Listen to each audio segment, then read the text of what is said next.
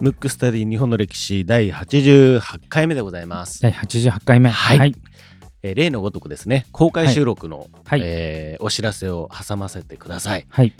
2019年11月30日土曜日、15時から18時でですね、えー東京原宿にあるベースヤード東京さんではい。公開収録の第2回目を、はい。はい、開催することが決定しましたので決定、しました。はい。あの詳しくはですね番組ホームページの方に、えーチケットの購入とか、はいあのそこら辺のことを全部載せてますので、はい。ぜひそちらの方を見ていただいて、はい。来ようとかね行ってみたいなもしくは生の広瀬と文吾を会いたいなと、うん。はい、いう方はぜひぜひぜひ。はい、お越しいただいて、でその後前回はね、うん。あのご家族で来られた方もいましたのでね、うん。あのお子さん連れでもはい、もちろん。大大丈夫なので、はい。はい、あのその後ですね、オフ会みたいなこともちょっと考えてますので、はい。あのぜひですね、あの詳しくホームページの方に、はい。えー掲載してますので、ご覧になって、ぜひ参加して、実際にお会いできればなと、はい。はい、思いますので、よろしくお願いいたしよますろしく。お願いします。ということでですね、はいえーまずリクエストフォームからいきたいと思います。はい。今回はですね、うんまあもうタイトル見てる方はですね、はい。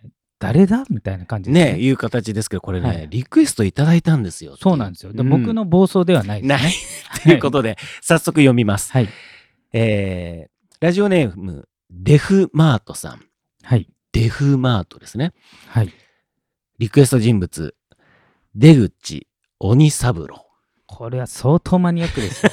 知ってますかさっきね打ち合わせで言って、よく知ってますねって言われて、でも、これはマニアですね。マニアですよそうそうね。いや、僕も本当に知らなくて、この鬼三郎っていうのもちょっと読めなかったので。まず読めないですね、普通は。うんなのでですね、ちょっと今回この方ですね、出口鬼三郎さん、リクエストいただきました。最近、Spotify で聞き始めました。すごく楽しい番組でずっと聞いていたいですと。最新の回までたどり着いたらリクエストしようと思っておりましたので、リクエストをしますと。はい。出口鬼三郎という人ですと。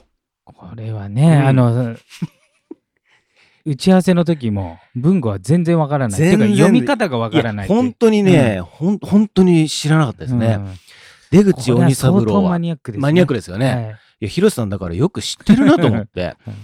出口鬼三郎はかなり影響力があった人物だと思うのですが、あまり歴史で学ぶ機会がないので取り上げていただきたいです。幕末から明治にかけて誕生した新宗教にも、新しい宗教ですね。新宗教にも興味あります。取り扱いづらいテーマであるとは思いますが、歴史として学びたいです。よろしくお願いしますと。はい。ということで、じゃあこれはもうね、リクエストにお答えして、はい出口鬼三郎、はい、やりますけど、やりますけど、これは非常に 分かりにくいっていうか、僕もね、完全には理解してないんですよ。はい。ぐらいですけど、だから日本史上、うん奇人？おお、奇人っていうのは、あの、奇跡の木に人ってことですね。要するにもう相当変わった人物の、うん。もう少なくともトップ3に入うる、ん。あのもうスケールがでかすぎて一般人には測れないレベルで の人なんですよ。なるほど。でまず、まあ、宗教家っていうか霊能者みたいな人なんですね。うんうんうんあの大元って言って、えー、と本当は大元なんですけど、うん宗教っぽい宗教団体っぽいんで大元教と言われる時もあるんですけど、はい本人たちは大元と呼んでるんですよ。うんうんうんえー、と大きいにうん。はい。本、本ですね。うんだからうん根本、本一番根本。うんうん。でこの人はあのまあ霊能者なんでね、うん自分はでしかもその神道系の、うん。えー宗教なんですよ。はいだから日本日本の神道系。はい。なので、なんていうんですかね、あの、アマテラス大神とか、はいスサノオとかあるじゃないですか。うんうんうんああいうところからでで、そういうところと、いわゆる、ゲネっていうんですか、チャネリングっていうんですかね、うんうんうん降りてくるみたいうん。うんうな感じのうん。人なんですよ。なるほど。うん、もうこの時点であれですね、もううこの話に拒否する人も いるかもね、いるかもしれないね。そしたらまあまあ、あの今回はなかったことにしてもらっていいんですけど。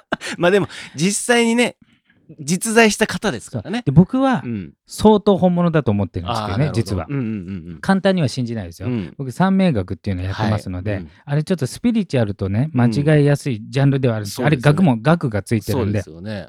もろ理路整然とした、うん。どっちかというと理屈なんですけどね。出口鬼三郎はもう真反対なんで、うんうんうんあのかなりスピリチュアルのもうす最高峰みうん。たいなな感じなんですよ。うんまあ聖者みたいな感じ、ねはい。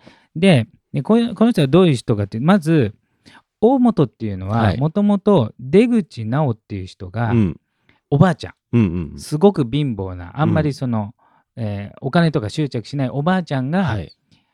なんかこう予言ができるよみたいな、うんうんそれでちょ一部その地域の人でこううんうん。有名だったわけですよ。はい。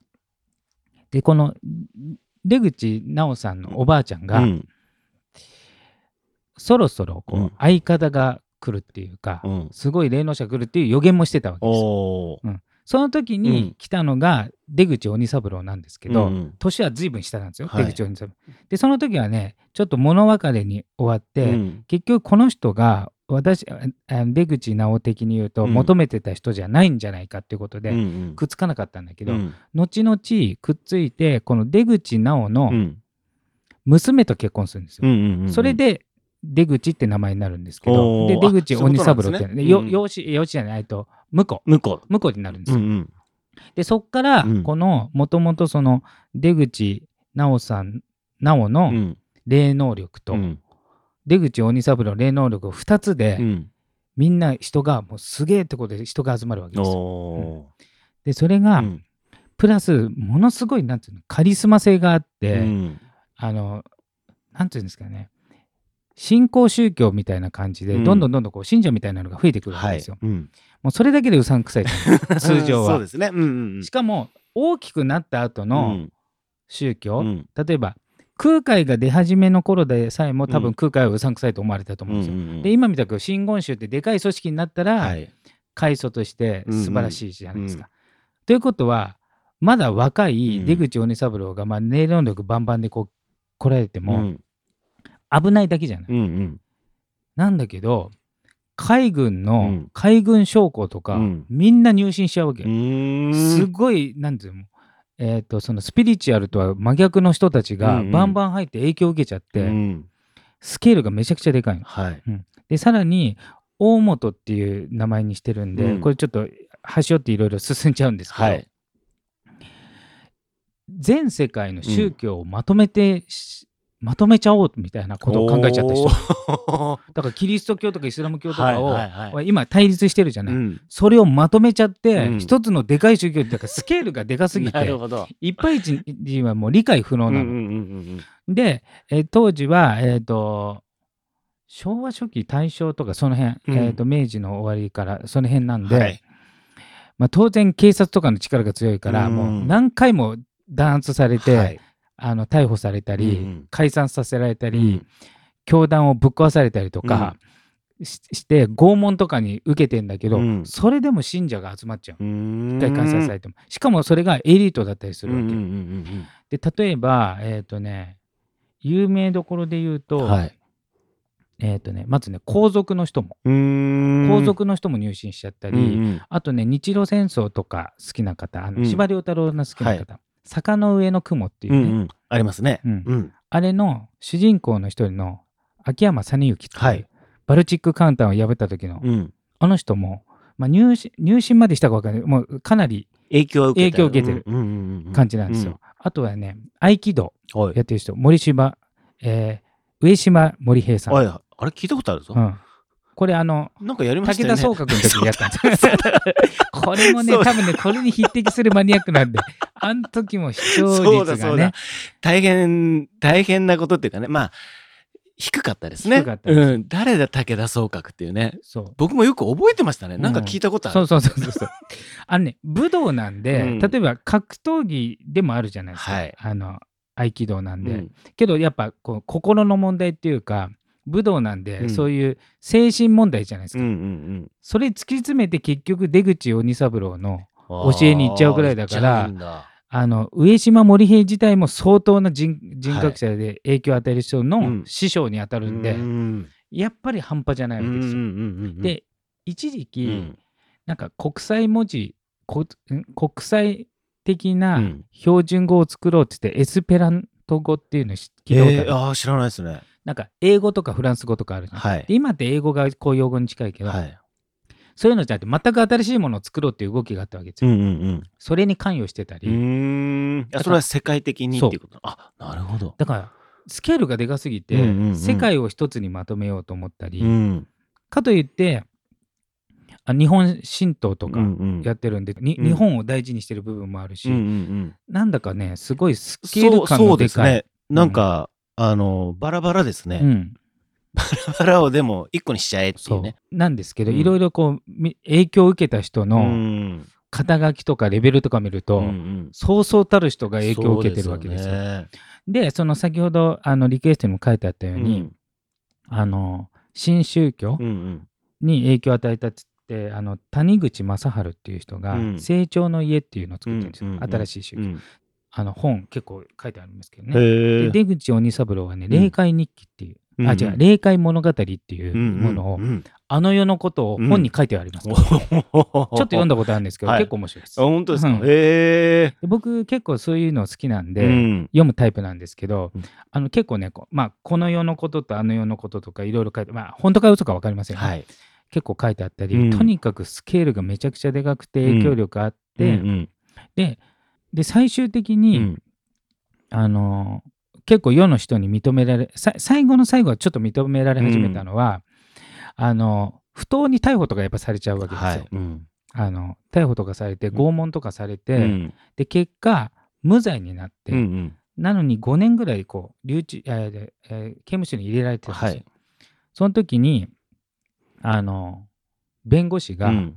訴えましょうと、うん。国、うん。結局無罪なのになるほど。要するに損害賠償を訴えましょうってうんうん。言った時に、うんいやこれは神のうん。意志でこうなったからいろいろそこに入ったおかげで勉強になっていろんな見方があったから、うん。これは全然僕にとって必要なことが起きたから、うん。そんなことはしませんって言って、うんうんうんそしたらうん。周りの人はこれ本当の宗教家じゃないかって。うん。おなんか自分の正当性を訴えるとかね、ーうん。お金に換えるとかしなくて、うん。その試練をも自分に必要なことだと、受け入れてる受け入れてっていうこととで、結構評価が上がったんですよ。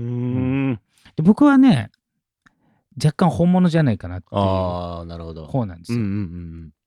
もうねもう本当にそうそうたるメンバーうんがはい。影響を受けてるどころか入信までしてるんで。そうですよねでちなみにその谷口正治さんとかって、うんあの教祖ですからね、うんうんうん。新しい宗教の、うん。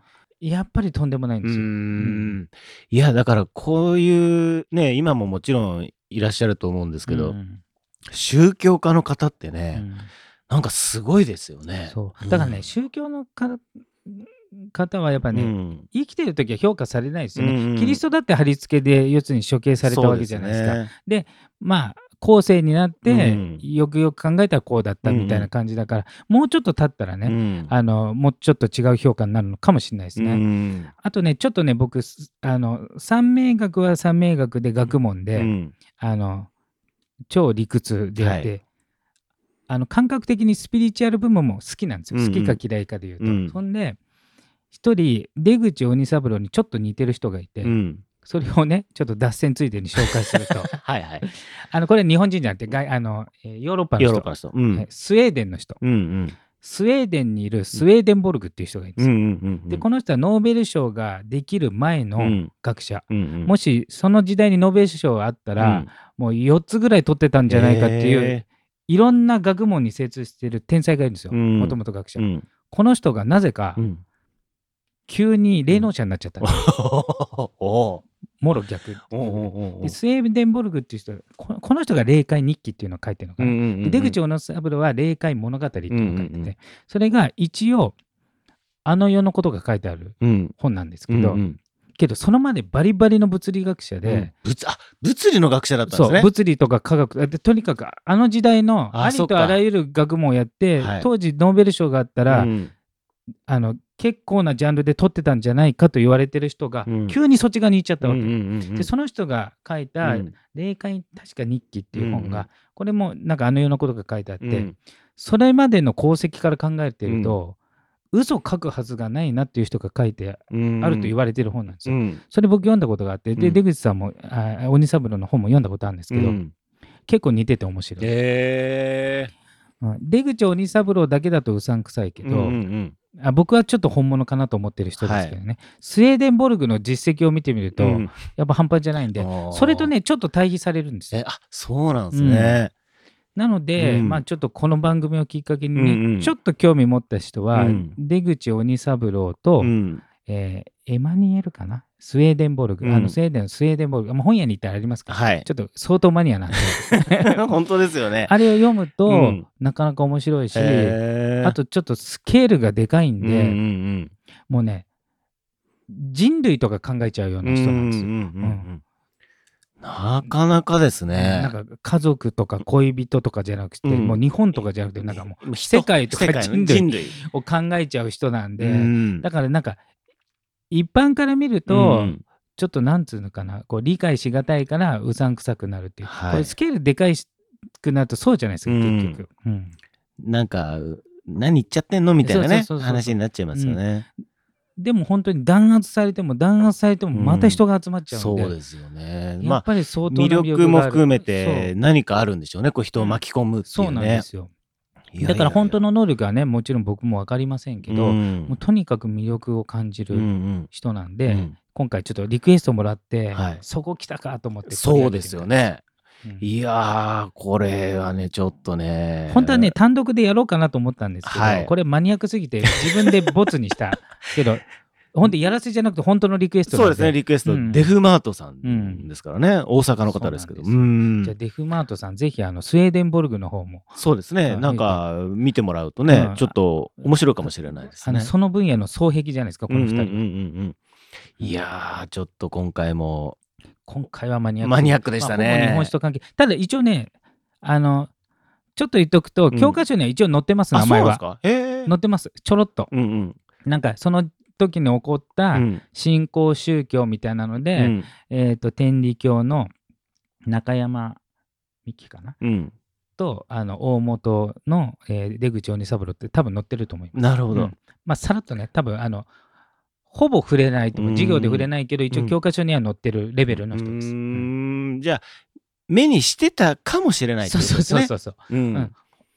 そう思って教科書見てああなんか載ってるみたいな感じであると思います。なるほどですね。ちょっと面白かったですね。はいマニア、マニアックでした、今日は。そうなんですよ。多分ね調べれば調べるほど余計わけわかんなくなると思います。そうですね。でもはいもうどんどん迷路に入っていっちゃうっていうね、す。はい感じですね。いはいやいやいや、面白かったですね。ということで、今回のテーマは、出口鬼三郎でした。